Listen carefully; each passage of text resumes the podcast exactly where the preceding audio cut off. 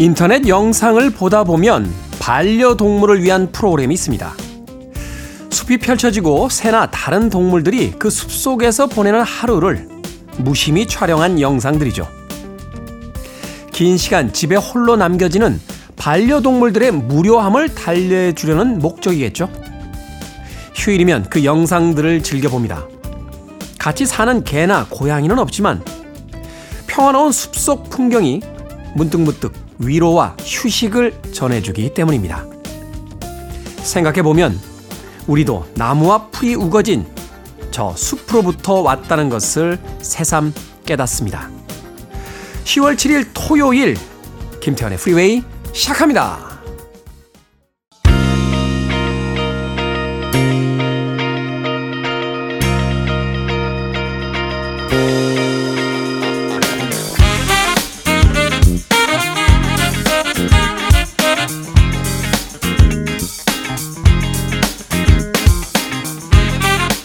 빌보드 키드의 아침 선택 김태훈의 프리웨이 전 클 태 자 쓰는 태디 김태훈입니다.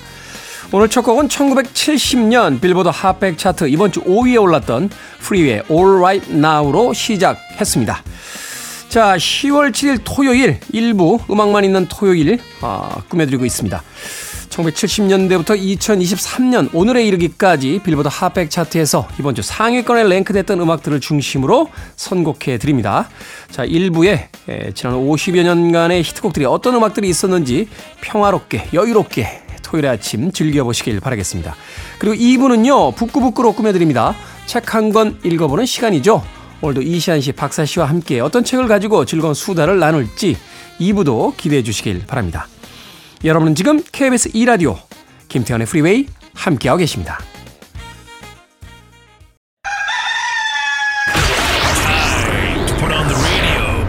김태훈의 프리웨이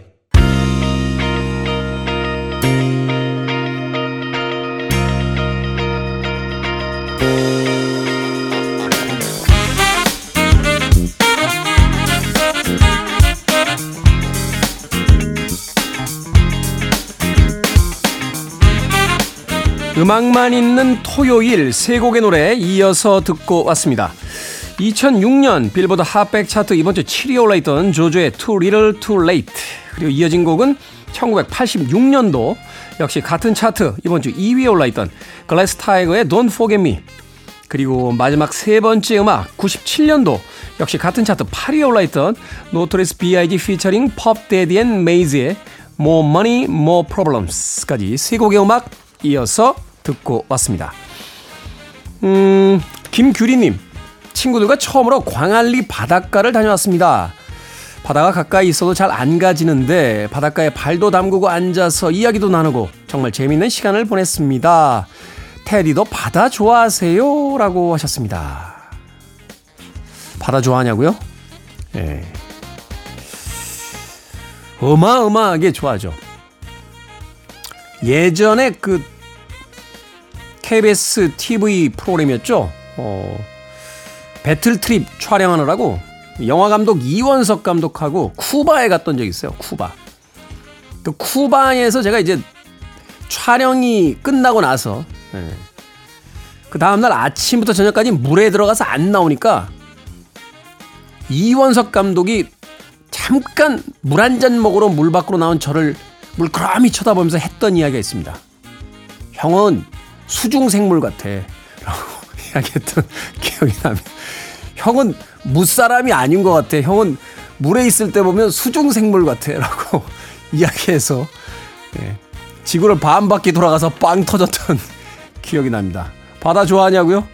저는 다시 태어날 수 있으면 명랑한 돌고래로 태어나고 싶습니다. 예, 그냥 돌고래가 아니고 명랑한 돌고래. 예. 친구들이 싫어할래나? 예, 자꾸 떠드니까. 야 그만 떠들어. 저쪽으로 막 가고. 너는 태평양으로 가. 우린 대서양으로 갈래. 아우 쟤 너무 떠들어. 막 이러면서. 야. 그래도 명랑한 돌고래로 태어나고 싶습니다. 김규리님. 광안리 바닷가를 처음 다녀오셨어요? 아 그러시구나. 처음 갔을 때가 제일 많이 기억에 남죠. 저도 광안리 바닷가 처음 갔을 때 기억이 예, 벌써 그때로부터 굉장히 오랜 시간이 지나갔는데 예, 여태 남아 있습니다. 뭘 좀 물어보려고 했었는데 그때 그 부산 어, 여성분들이 했던 베시우마라고 했던 그 대사가 아직도 안 잊혀집니다. 예? 뭐 물어봤냐고요? 네, 그건 비밀입니다.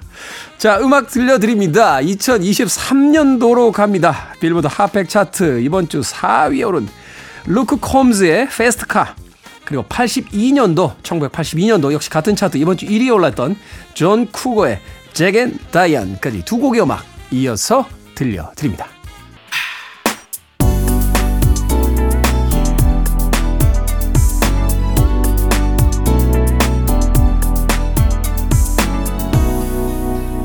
김태훈의 Freeway.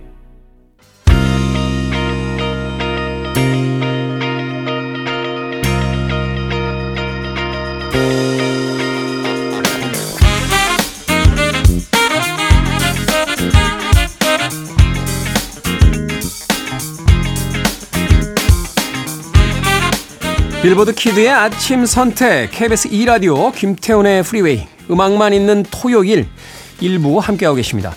두 곡의 음악 이어서 듣고 왔죠. 어, 1989년도 빌보드 핫백 차트 이번 주 2위에 올라있던 마돈나의 Cherish 그리고 이어진 곡은 78년도 역시 같은 차트 이번 주 8위에 올라있던 호주 아티스트죠. 존 폴 영의 Love is in the air까지 두 곡의 음악 이어서 들려드렸습니다. 4865님께서요, 태디, 제가 꽃집을 오픈하게 됐습니다. 연휴도 반납하고 꽃집 오픈 준비로 바쁘지만 행복하고 설레요. 이제 인테리어 마무리 작업 중인데 곳곳에 제 손길과 땀이 담겨 있어 너무너무 소중하고 두근거립니다. 앞으로 꽃집에서 행복한 일들만 가득했으면 좋겠습니다. 매일 이 시간 꽃집 앞에 테디의 프리웨이 크게 틀어놓을게요. 라고 하셨습니다. 사진도 보내주셨어요. 하얗게 에, 페인트 칠돼가고 있는 그 꽃집의 내부. 예쁠 것 같은데요. 어, 꽃집. 야, 이 꽃집이라는 게 참 여러 가지 어떤 낭만을 또 떠올리게 하는 그런 공간 아닙니까? 제가 아는 분 중에 한 분이 꽃집 여사장님이 되고 싶어 하는 분이 계셨어요. 어, 그런데 이분이 아, 꽃집을 하는 분에게 이야기를 들었는데 꽃집이 굉장히 일이 많대요. 아침에 이제 꽃들도 뛰어와야죠. 뭐 그 정리해야지 또 뭐 택배도 보내야지. 그래서 이분은 꿈을 조금 보류하셨습니다. 꽃집을 하시는 게 아니라 다른 거로 일단 돈을 벌어서 꽃집에 알바생을 쓰는 꽃집 사장님이 되고 싶다. 라고. 그러니까 꽃집 사장님은 포기할 수가 없어. 왠지 멋있잖아. 뭐 하세요? 꽃집 합니다. 아, 꽃집 사장님이시구나. 하는 거는 포기할 수 없는데 일은 하고 싶지 않아. 그래서 돈을 많이 벌어서 아르바이트생들을 쓰는 꽃집을 하고 싶다. 라고 이야기하셔서 같이 있던 사람들이 다 빵 터졌던 그런 기억이 납니다. 어쨌건 4865님 새로운 또 사업을 시작하시면서 어, 또 들뜬 희망과 기대가 있으실 것 같은데 아무쪼록 잘 되시길 바랄게요. 그리고 매일 이 시간 꼬집 앞에 김태현의 프리웨이 틀어놓겠다 한 약속 잊지 마시길 바라겠습니다. 자, 두 곡의 음악 이어듣습니다. 2018년도로 갑니다. 빌보드 핫백 차트 이번 주 3위에 올라있던 Juice WRLD의 Lucid Dreams 그리고 1995년도 역시 같은 차트 이번 주 2위에 올라있던 Coolio의 Gangsta's Paradise까지 두 곡의 음악 이어서 들려드립니다. You're listening to one of the best radio stations around. You're listening to 김태훈의 Freeway. I've never seen a diamond in the flesh. 빌보드 Kid의 아침 선택 KBS 2라디오 김태훈의 프리웨이 함께하고 계십니다. 1부 끝곡은 2013년도 어, 이번 주 빌보드 핫백 차트 1위에 올랐던 Lorde의 Royals 듣습니다. 저는 잠시 후 2부에서 뵙겠습니다.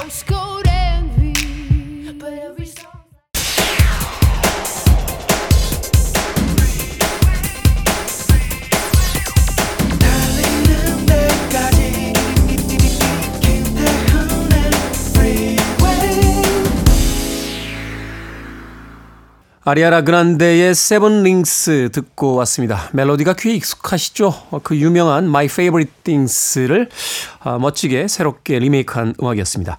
자, 김태훈의 프리웨이 10월 7일 토요일 2부 시작했습니다. 2부는 예고해드린 대로 북끄북끄로 꾸며드립니다. 이시한 씨, 박사 씨와 함께 또 오늘은 어떤 책을 읽어볼지 잠시 후에 만나봅니다.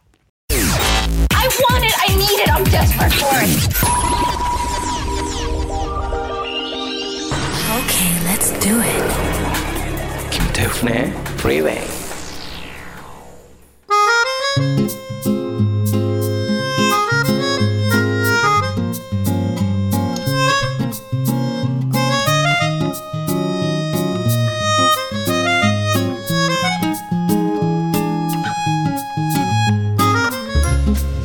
책을 더 재미있게 읽고 싶다면 저희들을 만나보시죠. 북구북구 북튜버 이시안 씨, 북칼럼니스트 박사 씨와 함께합니다. 어서 오세요. 네, 네, 안녕하세요.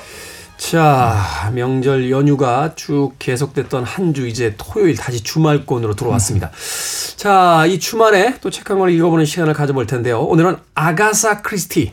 아가사 크리스티 하면 뭐 최근에 그 뽀아르 탐정 시리즈가 또 영화화되면서 네. 젊은 세대들에게 또 이제 익숙한 그런 어떤 작가가 되지 않았을까 하는 생각이 드는데 아가사 크리스티의 그리고 아무도 없었다. 아, 오늘 읽어보도록 하겠습니다. 자, 어떤 작가인지 간략하게 좀 소개를 해 주시죠. 네.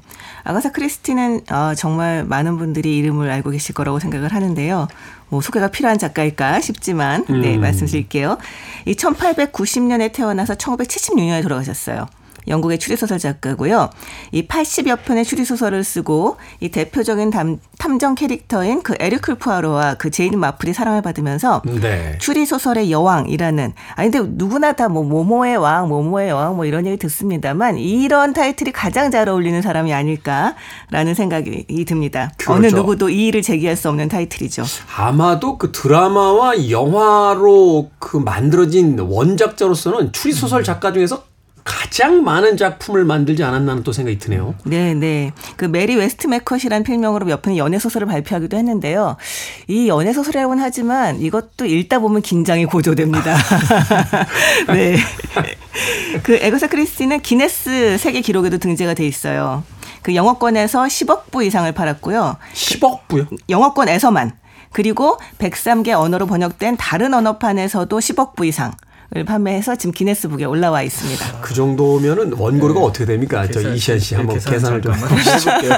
계산 지금 하려고 막 계산기 꺼내고 있었는데. 야, 네. 그 정도면 책 써서 나라 하나 살 수 있을 정도의 돈을 번 사람 아닙니까? 여왕이시지 않습니까? 음, 네. 이 부유한 미국인인 아버지와 영국 귀족인 어머니 사이에서 태어난 그는 늦둥이 막내였습니다.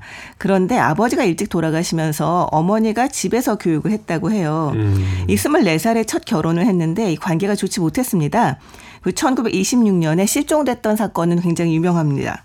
이 어, 어머니의 죽음과 남편의 의처증 때문에 생긴 신경쇠약 때문이었던 것으로 밝혀졌습니다만 그러니까 사라졌다가 다시 돌아왔군요. 네, 네. 이 과정에서 아주 수많은 수색대가 투입이 되고 그뿐 아니라 추리소설 팬들과 작가들까지도 아주 비상한 관심을 기울여서 이 사건만으로도 굉장히 큰 에피소드를 남겼습니다. 네. 이 어렸을 때는 빅토리아 양식의 애쉬필드라는 저택에 살았었는데 그 경험이 작품에 많이 드러나 있고요. 1차 세계대전 때 병원의 약국에서 일하면서 각종 독극물의 이름을 익혔다고 합니다. 그래서 작품에 사용했죠. 그리고 고고 학자인 두 번째 남편과 중동을 여행한 경험도 소설에 반영이 되어 있습니다만 그러고 보니까 작품에서 보면 뭐 나일강을 그 따라가는 여객선 이야기도 나오고 중동을 또 배경으로 한 이야기도 굉장히 많이 나오잖아요. 네, 네, 네. 그렇지만 오늘 살펴볼 이 소설의 배경인 섬도 이 고향인 대번주 토키 지역 근처라고 해요. 그러니까 작품의 배경을 주로 자신이 태어난 곳과 살았던 곳 중심으로 그렇게 잡았던 것으로 알려져 있습니다. 이 토키 지역 대번주의 이 섬은 아주 지금 아주 유명한 관광지가 되어 있다고 하고요. 이 1967년에는 여성으로서는 최초로 영국 추리협회 회장이 되었고요. 어. 네, 1971년에 대영제국 훈장을 받았습니다. 그리고 그 이후 5년 뒤인 1976년에 85세의 일기로 사망하셨습니다. 이야, 뭐 가질 걸 다 가지셨던 분이네요. 여자 괴테인데요. 이 정도면 뭐 아, 또 질투심 발동합니까? 부유한 집안에서 태어났고 네. 네. 결혼도 두 번이나 하셨고 전 세계를 다 여행을 하셨고 포인트구나. 네.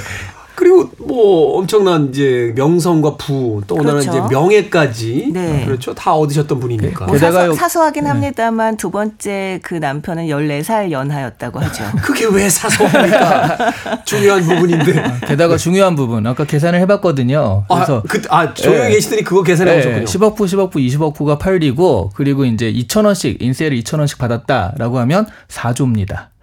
그것만 4조예요. 4조요? 4조. 잠깐 우리가 상식적으로 생각했을 때 처음에 몇 권은 2천 원씩 받을 수도 있어요. 네. 예? 한 2만 원 정도 팔았을 때 이제 10% 정도 팔았을 때 10%, 네. 슈퍼스타가 된 뒤에는 슈퍼스타 작가 된 뒤에는 더 받습니다. 그렇죠. 그리고 게다가 지금도 팔리고 있습니다. 네. 엄청나군요. 다음 생에 여자로 태어난다면 아가사 크리스티로 태어나고 싶습니다. 아, 남자는 괴테, 여자는 아가사 남자로 크리스티. 태어난다면 그때 여자로 태어난다면 아가사 크리스티로 꼭 태어나고 싶습니다. 자 그리고 아무도 없었다. 줄거리가 어떻게 됩니까? 네, 영국 대번주의 한 외딴 섬으로 10명의 사람이요.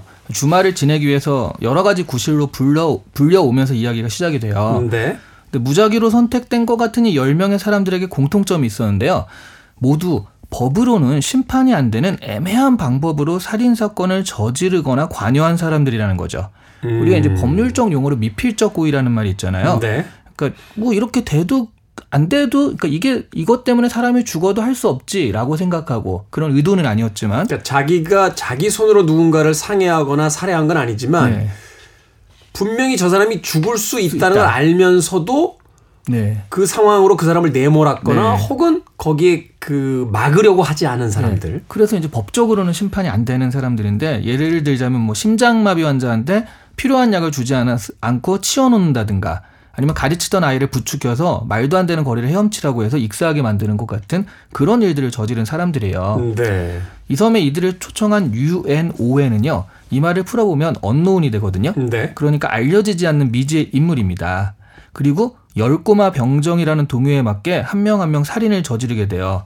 여기에도 그 재밌는 포인트가 있는데 처음에 1939년에 영국에서 이게 처음 발매됐을 때요. 원제가 The Ten Little Niggers, Niggers였어요. 그러니까 흑인에 대한 어떤 slang, 그 네, 네. 욕설적인 어떤 표현이죠. 네, 네. 근데 이게 아무래도 그런 그 인종차별적. 인종차별적인 문제가 음. 있으니까 미국판 제목이 And Then There Were None 그리고 아무도 없었다거든요. 근데 이게 제목은 바꿔도요 그 안에 그 동요가 나옵니다. 네. Ten Little Niggers란 동요, 동요가 나오는데 이것까지 바꿀 수는 없거든요. 그래서 이게 계속 바뀌어요. 그 다음에 두 번째로는 Ten Little Indians로 바뀌어요. 우리 어릴 때 많이 불렀잖아요. 네, 그 사실 우리는 인디안으로 많이 알고 있고요. 네. 요즘에는 그 인디안도 인종차별 이슈가 있잖아요. 그래서. Ten Little Soldiers 병정으로 바뀌었습니다. 병정으로. 네. 그래서 일단 처음에 두 명이 살해될 때만 해도요 이런 의도가 있는 파티라고는 아무도 생각을 못 했는데 세 번째 네 번째 희생자가 발생하면서 남아 있는 희생자들은 범인의 의도를 눈치채게 됩니다. 이게 사실은 이제 가장 그 밀실 어떤 추리물의 고전이 된 작품이잖아요. 그러니까 네. 누군가에게 초대를 받아서 이제 두 명의 하인이 있는 섬에 여덟 명이 이제 초대가 네. 돼서 와서 열 명이 채워지는데 그때부터 초대한 사람은 나타나지 않고 한 명씩 네. 한 명씩 죽어가는데 폭풍으로 고립돼서 섬에서 나갈 수는 없고 그렇죠. 네. 아주 고전적인 방식. 그게 이제 소년탐정 김전일에서 주로 일어나는 건데 김전일이 늘 외치잖아요. 범인은 이 중에 있습니다. 이거잖아요. 아가사 크리스티도 사실 이 포맷이 마음에 들었는지 많이 반복했어요. 네. 그러니까 뭐 여객선에 갇혀 있든 뭐 어디 가서 갇혀 기차에 갇혀 있든 계속 어디서 갇혀 있으니까 사람들이. 네. 그래서 요즘 친구들은 이걸 보면서 어 뭐 많이 보던 건데라고 하는데 사실 이게 원조죠. 이게 원조다. 이게 원조고. 그래서 이제 그 독자들 역시요 여기서 이 안에 있으니까 이 사람이 범인일 것이다라고 생각하면서 보게 됐잖아요. 네. 근데 내가 범인이라고 생각했던 사람이 그 다음 희생자가 되고 하나 둘씩 그 지옥 용의 선상에서 사라지게 됩니다. 네. 그 마지막에는요 여성 가정교사 한 명이 남게 돼요. 이 사람은 자기 방 안에 걸려있던 올가미에 목을 메고 자살을 합니다. 10명이 모두 죽고 뒤늦게 섬에 도착한 경찰들은요 끝내 범인이 누군지 알 수가 없었고요. 그래서 이제 그리고 아무도 없었다가 되는 거죠. 네, 제목이 최고의 스포일러입니다. 네. 네, 사건의 전말은 그 진범이요 병에 편지를 써서 바닷물에 띄었던 병이 발견되면서 드러나게 되는데요. 거기에는 정말 예상치도 못한 그 진범의 정체가 드러나게 됩니다. 근데 이걸 알려드리면 어, 정말 항의가 많이 들어올 수도 있을 것 같아서 그거는 안 되죠. 네, 이거 스포가. 너무 네. 커서요. 요거는 제가 말씀드릴 수는 없고요. 힌트를 드리자면 때때로 팩트라는 건 두세 명만 입을 맞춰도 이게 조작이 될 수 있다. 뭐 이런 그렇죠. 정도의 힌트 정도만 드리고 예, 마무리하겠습니다. 자, 이 재밌는 이야기, 흥미진진한 이야기를 이제 음악 한 곡 듣고 와서 아, 본격적으로 나눠보도록 하겠습니다. 앞서 이야기했지만 이 초대한 음, 부부의 이름을 이니셜을 합치면 unknown이라고 하는 이 철자가 만들어진다라고 하죠. Panic! At The Disco의 음악 중에서 Into the Unknown 듣습니다. Panic! At The Disco의 Into the Unknown 듣고 왔습니다. 빌보드 kid의 아침 선택 KBS 2라디오 김태훈의 Freeway 북끄북끄 박사 씨 이시한 씨와 함께 오늘 아가사 크리스티의 아, 고전 그리고 아무도 없었다 읽어보고 있습니다. 자, 아, 다양한 컨텐츠에서 이제 배경으로 다뤄져서 이제는 섬이라는 공간이 좀 뻔해 보이기도 합니다. 이 섬은 뭐 여러 번 이제 변주가 되죠. 뭐 나일강 살인 사건에서는 여객선이 되기도 하고, 뭐 오리엔탈에서는 기차 안이 되기도 하고, 또 뭐 비 바람이 치는 날 별장에 갇힌 사람들의 이야기 뭐 사실 이제 아가사 크리스티의 이야기일 수도 있겠습니다만 뭐 일본의 그 라쇼몬 같은 작품에서도 결국은 비 오는 날 그 말하자면 절에서 뭐 이야기를 통해 만들어지는 여러 가지 사건들이라든지 아주 고전 중에 고전인데 이렇게 폐쇄적인 공간 이 섬을 배경으로 한 데는 분명한 이유가 있겠죠. 네, 이게 사실 그 요즘 친구들도 그렇고 저도 그렇고 소년탐정 김전일로 더 익숙한 그러니까 이제 배경에 만화가 나오잖아요. 그 소년탐정 김정일이 원래 에르큘 포아로를 그 모티브로 해서 썼대요. 네. 그런데 그걸 보면 그 정말 이 외딴 곳에 딱 단절된 공간에서 딱 있다 보니까 게임 같은 느낌도 들고요. 새로운 게임장에 초대가 돼가지고 그 오징어 게임처럼 여기서 그렇죠. 내가 이걸 헤쳐나가야 된다. 좀 더 적합한 비교는 그 대학교 때 MT에서 주로 했던 진실 게임 같은? 진실 게임? 빠져나가야 되는데 못 빠져나가고 있는. 너 쟤 좋아하지? 서로 눈치 눈치 보면서 보면서 이런. 눈치 게임 하듯이. 근데 사실 이 살인 사건이 일어나고 그게 또 굳이 이렇게 단절된 공간에서 계속 되니까 연쇄 살인으로 벌어지잖아요. 그렇죠. 그러니까 누군가 다음에 희생자가 되고 누군가는 그것을 그 범인이다라고 생각하니까 서로 간에 불신만 가득한 그런 또 하나의 사회가 되거든요. 이런 사회가 일종의 지옥 같은 느낌도 들고요. 음, 네. 그래서 완전히 그 새로운 어떤 공간이라는 그런 부분이 그러니까 불신으로 가득 찬 사회가 되면 이런 사회가 되겠구나라는 은유가 될 수도 있을 것 같아요. 네. 그렇죠. 우리가 이제 속사정을 서로 모르기 때문에 어쩌면 가면을 쓴 채 서로의 어떤 관계를 유지할 수도 있는 건데 그 민낯이 드러나고 서로에 대한 신뢰를 잃은 상태에서 모두가 모두를 의심하기 시작했을 때 과연 삶의 모습이 어떻게 될 것인가 거기에 대한 어떤 문학적인 은유일 수도 있다. 그렇죠. 사실 이 밀실 트릭이라고 하는 게 추리 소설이 아주 인기 있는 분야잖아요. 그러니까 가해자가 범죄 현장에서 범죄를 저지르고 들키지 않고 도망가는 것이 불가능해 보이는 상황이기 때문에 네. 말씀하셨듯이 굉장히 이를테면 두뇌 싸움으로 만들 수 있는 여지가 충분합니다만 사실 이 작품을 봐도 알 수 있지만 이 작품의 그 포인트는 이 두뇌 두뇌 게임보다는 오히려 점점 더 사람들이 서로를 의심하는 그 지옥이 되는 과정 음. 이쪽이 전 포인트가 있다는 생각이 들거든요. 그러니까 가까운 사람을 의심해야 될 때 사람들이 이성을 찾기가 어렵잖아요. 근데 이 작품은 그렇기 때문에 서로 잘 모르는 사람들을 모아 옵니다. 그러니까 일테면 아주 원래, 원래 부터 친근했던 사람들이 아니라 그렇죠. 서로의 정체를 잘 모, 모르는 사람들을 모아오고 그렇기 때문에 점점 더 의심하면서 더 이를테면 미심쩍어지는 거죠. 네. 그러니까 나중에 서, 로가 서로에 대해서 알고 있는 것들이 없기 때문에 낯선 네, 사람들이 사실은 하나의 축제처럼 모였다가 이게 갑자기 아수라장이 되어버리는 이런 이제 상황이니까. 네, 사실 잘 모르는 사람들이 모여서 자신의 이야기를 한씩 풀어내는 식으로 쓴 이야기의 전통은 그 이전은 꽤 있었죠. 뭐 데카메론, 지오바니 보카치오가 쓴 데카메론 같은 경우도 그렇고 네. 아마 옛날 사람들이 휴가를 가서 뭐 피난 혹은 피난을 가서 이렇게 딱히 놀 게 없으니까 그 당시에 뭐 컴퓨터가 있는 것도 아니고 뭐 있는 게 없으니까 서로 그냥 시간 보내려고 둘러앉아 이야기를 하던 형식 이런 형식을 계속 이제 문학에다가 넣는 그러니까 그것이 원형이 되지 않았을까 싶은데요. 역시 네. 역시 진실 게임으로 모이는 것 같은데요. 모여봐 모여봐. 자 여기서 난 뭐뭐 했다 손가락 접어. 이거 하면서 그거 하면서 이제 시작이 되는 거죠. 네, 네. 그렇게 이야기들이 전개가 되는데 아 정말 나중에는 이 숨막히는 긴장 정말 너무 괴로우면서도 너무 이렇게 쫄깃해지는 그런 부분들이 분명히 있죠. 사실 이 작품을 읽어가면서 어, 이 아가스 크리스티가 참 대단한 작가라는 걸 다시 한번 생각해 보게 되는 것은 그 10명에 얽혀있는 사연들을 만들어내는 그 탁월함. 네. 사실은 그 사연들도 근데 어디선가 본 듯하며 또한 조금 연화된 좀 이렇게 가벼운 형태의 어떤 이야기로 바꿔본다면 우리도 한두 번씩은 그런 이야기, 그런 일들을 어, 경험했거나 하지 않았었나 하는 생각이 들 정도의 그런 이야기들을 가지고 이제 흡입력을 만들어내잖아요.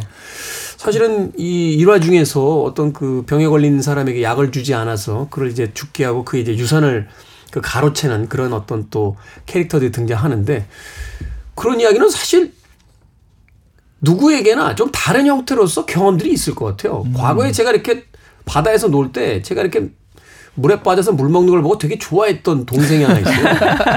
막, 아, 형 거기서 자- 잘난 척하더니 물 먹어. 아, 막몇 년이 흐른 뒤에 이 친구가 이제 서핑을 배우겠다고 들어왔어요 물에. 저는 그때 좀 타던 시절인데, 근데 큰 파도가 오는데 피하라고 얘기해줘야 되거든요. 근데 피하라고 얘기하려고 고개를 돌렸다가 그 후배를 딱 보는 순간 지난 수년 동안 놀림 당했던 게 떠오른 거예요. 그래서 피하라는 소리를 안 했어요. 그 친구가 그날 먹은 물의 양이 정확히 제가 몇 년 전에 먹었던 물의 양의 몇 배쯤 될 거예요. 그리고 나서 통쾌했던 그런 기억이. 그러니까 이제 이 혈액형이 혹시 triple A형 이런 거 아니신가요? O형입니다. 아유, 어떻게 이럴 수가. 여기서 이제 혈액형이 안 맞는다는 게 나오죠. 근데 이 이야기를 읽어가다 보면 이제 그런 접합 지점들이 생기더라고요. 결국 이것은 어떤 극단적인 형태의 살인의 형태로 등장하지만 결국 인간 본성에 대한 아주 면밀한 관찰을 극화시킨 작품이 맞아요. 아닐까 이런 생각을 해보게 되는데. 맞아요. 그 이게 정말. 되게 재밌는 게. 이, 그 10명이 이제 차례차례 죽어나가잖아요. 그럼 이게 범인이 누구를 먼저 죽일까 순서를 정하는데, 그 나중에 고백한 편지를 보면 그 순서를 정할 때도 굉장히 고심을 많이 한 거예요. 음. 죄의 크기만큼. 왜냐하면 나중에 남을수록 괴롭잖아요. 이 네. 괴로움을 많이 당해봐야 된다. 해가지고 죄의 크기만큼 하는데 첫 번째로 죽은 사람이요. 스피드를 내면서 차를 몰다가 아이들을 치어 죽인 사람이에요. 네. 이 사람은 뭐 이런 게임이 일어나는지도 모른 채 그냥 죽은 거잖아요. 처음이니까. 그렇죠. 영문도 모르고. 예. 음. 그러니까 근데 이 사람이 사실은 아이들을 치워 죽였기 때문에 그렇게 나쁜 그 그러니까 가벼운 죄가 아닌데도 이 사람이 제일 앞에 있었던 이유는요. 이 남아 있어봤자 얘는 어차피 양심의 가책을 느낄 사람이 아니다. 얘는 아무런 그런 죄책감이 없기 때문에 어차피 남아 있어봤자 괴롭지도 않을 것이다. 해서 제일 먼저 죽이는 걸로 나오거든요. 얘는 인간 말종이라 예. 얘는 뭐 먹고 자고 하는 싸는 거밖에는 하는 게 없는 아이니까 그냥 네. 빨리 보내자 일단 네. 어, 그리고 이 아이를 제 1번 희생물로 삼아서 다른 사람들에게 공포를 심어주자. 네. 근데 딱히 그렇게만 말할 수도 없는 게 여기서 정말 자신이 죄책감을 느끼는 사람이 사실 그렇게 많지가 않습니다. 다들 부인하잖아요. 자기는 네. 죄가 없다라고. 처음에는 부인을 하는데요.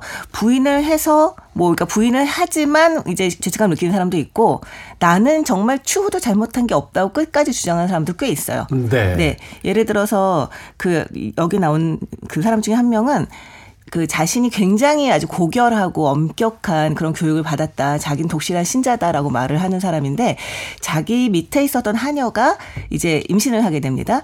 그랬더니 그것에 대해 그 아이의 그 불쌍한 상황이나 이런 걸 전혀 봐주지 않고 아주 아주 모멸차게 내쳐서 결국 자살하게 만들죠. 네. 근데 이것이 옆에서 보기에는 아 저렇게까지 할 일인가 싶지만 이 사람은 자기가 끝까지 거기에 대해서 죄책감을 느끼지 않고 그리고 거의 마지막에 죽는 그 남자 같은 경우는 동아프리카에 갔다가 그 아프리카에서 이 원주민들을 데리고 돌아다니다가 덤불 길을 잃어요. 네. 21명인가 하는 원주민들이 있는 상황에서 밤에 식량을 가지고 도망칩니다. 네. 그래서 그들 모두가 굶어 죽게 만들죠. 이 사람 같은 경우는 처음에 자기의 범죄를 너무나 쉽게 인정을 합니다. 그래요, 내가 했어요. 근데 그 누구나 그런 상황이면 그렇게 하는 거 아닌가요? 라고 이야기를 하죠. 그리고 자신은 이 위험을 다 이제 물리치고 살아나갈 수 있다고 가장 끝까지 믿는 사람이지만 결국은 죽게 되는 그런 네. 캐릭터로 나오거든요. 네. 사실은 이제 이 이야기 속에서도 여러 가지 어떤 그 논쟁이 있을 수 있어요. 어, 사실은 뭐, 어, 그런 왜 딜레마적 상황을 우리가 주잖아요. 뗏목에 한 명밖에 매달릴 수 없는 부력인데 두 사람이 그 뗏목을 잡았을 때 누군가가 그 나머지 한 명을 바닷속으로 밀어 넣는 걸 살인으로 봐야 되냐 정당방위로 봐야 되냐. 뭐 이런 논리부터 시작해서 네네. 여러 가지 어떤 도덕적 딜레마적 상황들이 이제 던져지게 되는데 사실 그래서 이 작품은 현대 와서도 읽혔을 때 굉장히 흥미로운 것은 단지 이 사람들이 죄를 지었어? 그러니까 죄를 지은 사람을 죽이는 게임이야가 아니라 자 이들의 죄에 대해서 어떤 방식으로 우린 다시 생각해 봐야 되는가 그래서 이들 심판하는 것이 과연 옳은 것인가에 대한 이야기에 좀 더 높은 고차원적인 또 이야기로서 끌고 나갈 수 있는 부분들도 분명히 있는 것 같더라고요. 네, 네. 음. 하지만 뭐 보면 다 죽을 죄를 졌던데요. 저는 이 작품 속에서 이 아가사 크리스티가 참 여러 가지 reference를 가져왔다고 생각한 게 그 장군이 하나 나오죠. 군인이 한 명 나오는데 내가 더 예, 자기 아내와 이제 바람을 핀 그 부하를 이제 가장 아. 그 위험한 곳으로 보내서 이제 죽게 만들죠. 이게 사실은 이제 성경에 나오는 이야기거든요. 그 다윗이 이 탐하는 어떤 여자가 있어서 그 여자의 남편을 전쟁터에 보내서 이제 죽게 하고 그 여자를 이제 취한다. 결국 그게 이제 신에게 어떤 나중에 그 심판을 받는 어떤 계기가 아, 돼버리게 되는데 어, 그거 생각해 보니까 우리나라 삼국 유사인가 삼국 사기에도 있잖아요. 사실 과거에 그런 일이 없었겠어요. 네. 어? 그 비일비재했다고 봐야겠죠. 이게 이제 장소와 상황을 바꾸면 그런 일들이 없었겠냐고요. 과연 그런 이야기들을 이제 다루면서 이 아가사 크리스티가 이제 고전부터 성경의 고전부터 가져와서 이제 여러 가지 어떤 인간사의 그 복잡한 문제들을 이 열 개의 살인을 통해서 어, 우리에게 들려주고 있는 것 같습니다. 가장 인상적이었던 어, 사건은 뭡니까? 두 분께서 어, 책을 읽어 나가시면서 가장 인상적이요? 인상적이라기보다는 캐릭터라든지 네. 사연. 그 이 사람이 과연 이 사람들과 같은 사람일까라고 한 게 아까 말씀하신 원칙을 지키는 그 에밀리 브론테라는 네. 그노그 노, 노인 노인이라고 해야 되나 그 여사님이시거든요. 네네. 그러니까 자신의 원칙과 도덕적 그 신념, 그러니까 좀 종교적이죠. 이런 것들에 따라서 아닌 건 아니다라고 해서 뭐 한 게 아니라 그 하녀를 임신한 하녀를 쫓아낸 거거든요. 근데 그 하녀가 이제 자살에 이르렀는데 그런 것이 다른 사람들처럼 그런 미필적 고의에 의한 살인인가라고 하면 이거는 좀 아닌 것 같다라는 생각이 살짝 들긴 했어요. 음, 사실은 도의적으로는 문제가 있는 상황이지만 이걸 과연 살인으로 봐야 되느냐에 대해서는 네. 좀 복잡한 현대적인 어떤 새로운 해석이 있을 수 있다. 네. 네. 근데 저는 사실 그 부분에서 아, 이 사람도 굉장히 죄를 졌다라는 생각이 드는 게 뭐냐면 우리는 무엇을 하든 사실 그 사람 어떤 상대방을 끝까지 밀어내, 그러니까 정말 궁지에 몰려서 그 다른 선택을 할 수 없게 끝까지 밀고 나가는 것에 대해 밀어내는 것에 대해서는 사실 굉장히 경계를 해야 된다고 생각을 하거든요. 음, 네. 그게 우리가 같이 살고 있기 때문에 같이 살고 있는 사회이기 때문에 그런 것이고 그런 지점에 있어서는 사실은 신념보다는 목숨이 중요하다라고 하는 것을 어좀. 이야기하고 싶었던 게 아닐까 저는 사실 그런 생각을 했어요. 맞습니다. 근데 여기서 살짝 여기서 이거를 좀만 확대 생각해 보면 그러니까 경영자가 CEO가 그 이게 지금 그 회사 사정이 안 좋아서 해고를 했는데 이 해고 노동자가 뭐 이런 식의 극단적 선택을 했다. 그 사실 이거는 이제 그 사회를 쳐다보는 어떤 시각의 문제일 수 있는데 네. 어 사회의 어떤 그 그늘 속에 들어가 있는 사람들에게 우리가 온정을 베풀지 않는 건 나는 뭐 내 일을 열심히 했을 뿐인데 왜 저 사람의 죽음을 내가 책임을 져야 돼? 라고 하지만 그 유명한 이야기가 있잖아요. 나의 행복과 누군가의 불행이 같은 공간에 있다면 나의 행복이 저 사람의 불행을 통해서 온 것은 아닌지 고민해 봐야 된다. 결국은 그런 어떤 철학적인 문제로도 가져갈 수 있는 또 그런 사건이 아닐까 하는 또 생각도 해보게 되네요. 네, 네. 저는 이 마지막에 그 베라라고 하는 여성, 마지막에 자살하는 여성의 사연이 사실 아마도 제가 생각했을 때는 그 아가사 크리스티도 가장 힘을 쥐었던 부분이 아닐까 싶은데요. 이 가정교사였던 이 베라는 자신이 이제 돌보고 있는 아이가 있는데 그 아이가 없으면 없으면 자신이 사랑하는 남자가 이제 재산을 물려받게 되고 부자가 된다는 것을 알게 됩니다. 그리고 이 사랑하는 남자가 이 여자에게 고백을 하죠. 아, 난 너를 사랑하지만 난 너무 무리, 무일푼이기 때문에 돈이 없기 때문에 너에게 청혼할 수가 없다라는 식으로 이야기를 하거든요. 그러니까 이 여자는 결국은 이 아이만 없으면 우린 행복할 수 있어. 라고 생각하면서 아이가 죽는 것을 네, 조장하고 방조함으로써 방치하죠. 네, 자기가 사랑하는 남자가 재산을 받을 수 있게 만듭니다. 하지만 이 남자는 그 사실을 모름에도 불구하고 이 아이가 죽자 이 여자에게서 떠나게 되죠. 그래서 이 여자는 계속 그것에 대한 회한을 이제 가지면서 이제 다시 이제 옛날 과거를 돌이켜보고 이렇게 하는데 마지막에 이 범인이 왜 이 여성을 범죄자로 선택했는가라고 이제 그것에 대한 이야기를 할 때 이렇게 얘기를 해요. 그 배에서 그 남자를 만난 거예요. 그 남자를 만났는데 그 남자가 너무 괴로워하고 있었다는 거죠. 자기가 굉장히 사랑했던 여자가 이러이러해서 자기 조카를 죽인 것 같다. 얘기하면서 그 여자가 몰랐던 것이 하나 있는데 나는 그 조카를 너무 사랑했다. 라는 거죠. 음. 그러니까 이 여자는 아 이 남 이 꼬마만 없으면 어, 내가 사랑하는 남자가 부자가 될 수 있어 라고 생각을 했지만 사실은 이 사람한테 조카는 너무 사랑하는 대상이었던 거예요. 그래서 이걸 딱 보면서 인간의 삶이라고 하는 거는 정말 한마디로 정의가 너무 어렵구나. 그렇죠. 제가 여기에서 아까 처음에 아 죽일 죄가 없는 다 죽일 죄를 졌던데요 라고 말을 했지만 아까 저 이시안 씨가 말씀하셨던 것처럼 굉장히 많은 복잡한 사연들 속에 사람들은 선택을 하게 되고 그 선택이 누군가의 죽음으로 올 수 있는 거죠. 네. 그랬을 경우에 과연 누군가가 너의 전적 인 잘못이라고 말할 수 있는가? 여기에서는 멈칫거릴 수밖에 없는데 사실 이 아가사 크리스티가 의도했던 게 이게 아닌가라는 거죠. 이 10개 살인을 통해서 우리가 점점 더 많은 이야기를 할 수 있게 만들어 주는 것. 단순하게 범인을 잡아내는 어떤 단순 추리물이 아닌. 그래서 이 작품이 아마도 아가사 크리스티 작품 중에서 가장 대표적인 작품으로 손꼽히고 또 문학적으로도 가장 높은 수준에 가 있다라고 이야기되는 것이 아닌가 하는 또 생각을 해 봅니다. 음악 한 곡 듣고 와서 이제 계속해서 책에 대한 마무리를 지어 보도록 하겠습니다. 퀸의 음악 중에서요. Another One Bite the Dust 듣습니다.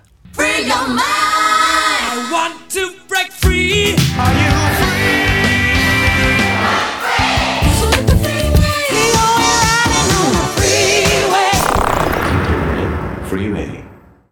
한 명 한 명씩 의문의 죽음을 당하는 책의 이야기 나눠보고 있습니다. 그 책의 내용과 어울릴 만한 음악이었죠. 퀸의 Another One Bites the Dust 듣고 왔습니다. 빌보드 kid의 아침 선택 KBS 2라디오 김태훈의 Freeway 북끄북끄 박사 씨 이시한 씨와 함께 아가사 크리스티의 그리고 아무도 없었다 읽어보고 있습니다. 본인들이 생각하기에 네. 쟤는 진짜 억울하다. 예, 앞서서 이야기하셨습니다만 한 명의 캐릭터를 또 어, 저는 뭐 그 아까 말씀드린 그 노부인 에밀리 브론테가 제일 좀 억울하지 않나 싶기도 하고요. 뭐 아까 네. 말씀드렸으니까 하나만 더 뽑자면 또 얘기하신 부하를 사지에 몰아넣은 장군인 거잖아요. 네. 근데 사실 거기는 누군가는 가야 되는 거잖아요. 그러니까 예, 그 그거를 그 의도상 내 아내가 바람핀 쟤를 보낸 것 뿐인데 그렇지 않으면 또 다른 누군가를 보내는 거잖아요. 그참 군인들이 애매한 게이 작전을 수행할 때 이게 불가능한 작전 혹은 위험한 작전 이런 걸알 때 네. 그 누굴 보내냔 말이야 누굴 네. 누굴 보낼 거예요 그러니까 어떻게 생각하면 그런 관계가 있기 때문에 쟤를 보내는 보내지 않는 것도 그것도 이상한 거잖아요. 뭐 우리나라 군인들 중엔 그런 분들이 없으시겠습니다만 네. 전 세계적인 어떤 전쟁의 역사상 누군가는 보내야 돼 그러니까요. 근데 내가 좋아하는 애가 있고 나한테 좀 대면 대면한 애가 누굴 보낼 거냐는 거야 거기다가 근데 실제로 그게 만약에 정말 누군가 보내야 하는 자리에서 그 남자를 보낸 거다라고 한다고 말씀하신 게 맞지만 예를 들어 이 남자를 죽이기 위해서 사실은 필요 없는 작전을 세웠다라고 하면 또 문제가 달라지죠. 네. 그건 문제가 네. 되겠죠 근데 네, 여기는 네. 그렇진 않고 누군가 가야 하는 사지, 그러니까 죽을 수밖에 없는 그런 작전이지만 누군가 가야 한다라는 네. 그런 설정이니까요. 딴 얘기입니다만 읽으면서 야 이게 말이 돼라고 했던 순간이 바로 그 사람의 사연을 읽을 때였거든요. 왜냐하면 이 들키는 게 자기 부인하고 자기 부하 직원이 서로 바람 피고 있다는 들키는 이유가 편지를 잘못 넣었기 때문이거든요. 네. 그러니까 자기 남편한테 보낼 편지를 그 부하한테 보내고 부하한테 보낼 편지를 남편한테 보낸 거죠. 그래서 그 편지를 보고 알게 되는데 그럼 그 부하는 남편한테 보내는 편지를 받았을 거 아니에요. 그렇죠. 그러면 어떻게 남편이 눈치챘다는 걸 모를 수가 있죠? 근데 그렇게 따지면 여기 따져보면 따질 게 너무 많아요. 이게 사실은. 가장 큰 네. 이를테면 맹점이 아니었을까라는 생각이 저는 듭니다. 도착하기 전에 작전지로 간 거야 가로챘을까요?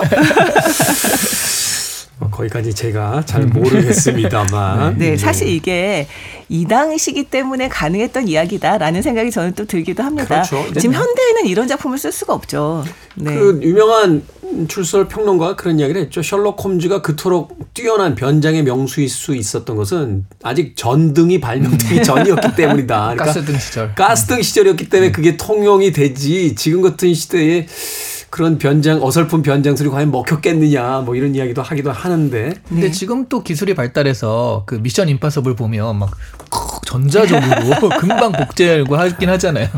네, 창과 방패의 게임이라고 해서 싸움이라고 할 수 있겠죠. 근데 지금 같은 경우는 너무나 연락 수단들이 발달해 있기 때문에 이렇게 사람들이 속아서 여기 온다는 것도 사실 거의 불가능하고 네. 여기 고립되어서 이제 서로 살인이 일어나긴 하는데 이렇게 고립된다는 것도 사실은 거의 불가능한 상황이잖아요. 근데요 네. 이게 우리가 어, 대한민국에 살고 있기 때문에 그렇게 느끼는 것일 수도 있어요. 사실은 해외여행 가잖아요. 어떤 지역에 가면 휴대폰이 안 터져요. 그렇죠. 어, 실제로 와이파이 전혀 안 되는 지역이 많고요.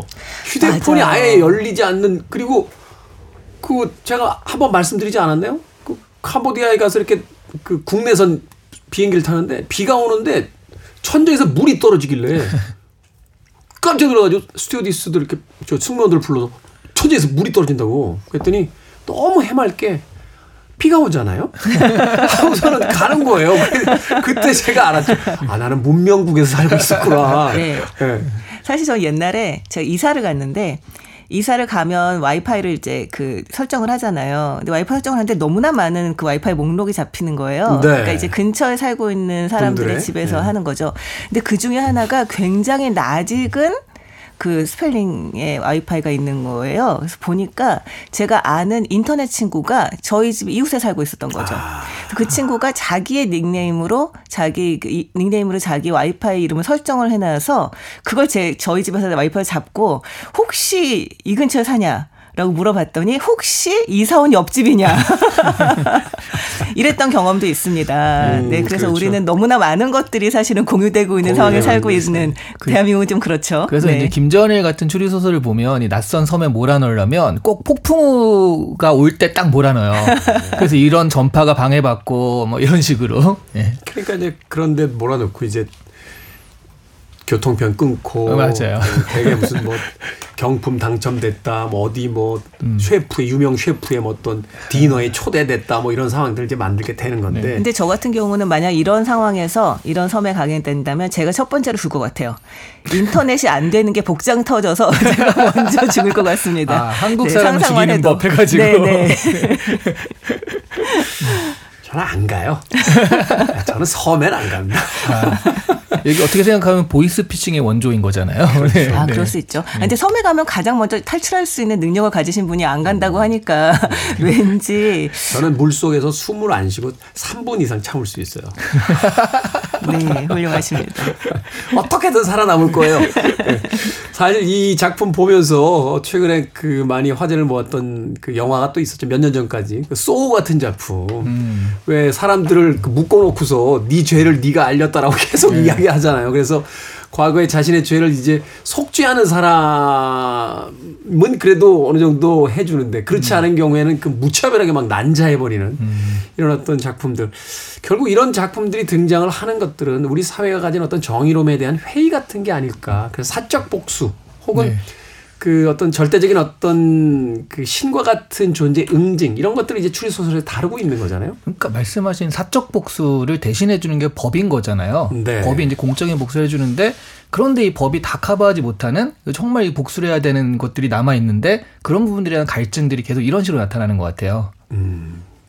저는 사실 그래서 이 책을 읽으면서 어, 또 한편에 그 생각들은 과거에 우리가 죄라고 생각했던 것들, 죄가 아니라고 생각했던 것들, 그 모든 것들이 사실은 지금의 잣대로서 다시 한번 또 고민해 봐야 되겠구나. 아, 이것은 그냥 무심함, 무관심의 문제라고 생각했는데 그것 역시 누군가에게는 치명적인 어떤 삶의 그 위협으로서 다가올 수 있다라는 거. 좀 더 어떤 사려 깊음이 우리에게 필요한 시대가 아닐까 하는 또 생각을 아가사 크리스티의 작품을 통해서 또 해 봤습니다. 자, 두 분의 한 줄 평 들려주시죠. 네, 일단 이 책이요. 전 세계에서 가장 많이 팔린 책 4위입니다. 그만큼 이건 세계적인 필독서거든요. 1위는 성경일 거고. 그렇죠. 아, 그거 빼고 빼고. 빼고 1위가 두 도시 이야기일 거예요. 아. 그러니까 성경이나 뭐 그 모택동 어록 이런 거 다 빼고 네. 했을 때 두 도시 이야기고 어택동어로는 그냥 그 팔렸다고 보면 안 되죠. 강매했다고. 하죠. 네. 그래서 4위라서 이게 세계적인 필독서니까 이제 제발 좀 보셔가지고요. 저희가 못 본 사람들을 위해서 지금 범인을 범인이라고 말하지 못 하고 있거든요. 뭐 홍길동도 아니고 네. 이제 많이 보셔서 이제 다 범인 안 상태에서 이제 자유롭게 얘기하고 싶습니다. 네. 네. 네. 이 두 번 읽어보십시오. 범인을 모른 채 한번 읽어보시고 범인을 알고 난 후에 한 번 더 읽어보십시오. 그게 재밌어요. 둘 다 재밌습니다. 네, 알고 네. 나서 보면 아 이게 이게 벌써 일단 힌트를 여기서 그렇죠, 줬구나 이런, 이런 그렇죠. 느낌이 있거든요. 네, 네. 그걸 한번 만나보시길 바라겠습니다. 자 북구북구 아가사 크리스티의 그리고 아무도 없었다 읽어봤습니다. 다음 주에는 요즘 인기 많은 작가죠 최은영의 단편 신짜오 신짜오 읽어보도록 하겠습니다. 자 북구북구 이시안 씨 박사 씨와 함께 즐거운 책 수다 나눠봤습니다. 고맙습니다. 네, 네, 고맙습니다. 감사합니다. 음악 한 곡 듣겠습니다. Pet Shop Boys의 It's a Sin.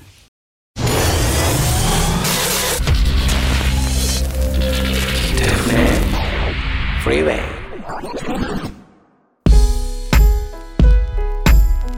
KBS 2라디오 김태훈의 Freeway 오늘 방송 여기까지입니다. 오늘 끝곡은 알리샤 키스의 No One 듣습니다. 편안한 하루 보내십시오. 전 내일 아침 7시에 돌아오겠습니다. 고맙습니다.